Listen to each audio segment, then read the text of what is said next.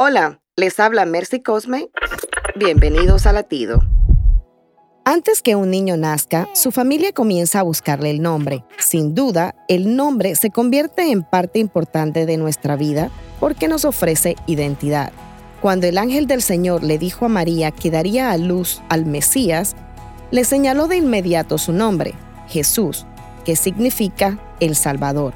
Por eso, cuando oremos, enunciemos ese maravilloso y poderoso nombre que nos acerca al Señor, nos libera de la condenación eterna y nos identifica como hijos de Dios. Vivamos la Navidad recordando que Jesús es el sentido de esta celebración, que su nombre está escrito en el cielo y en la tierra y que por eso decimos, bienaventurado el que viene en el nombre del Señor. Para escuchar más latidos, visita salvationarmyradio.org.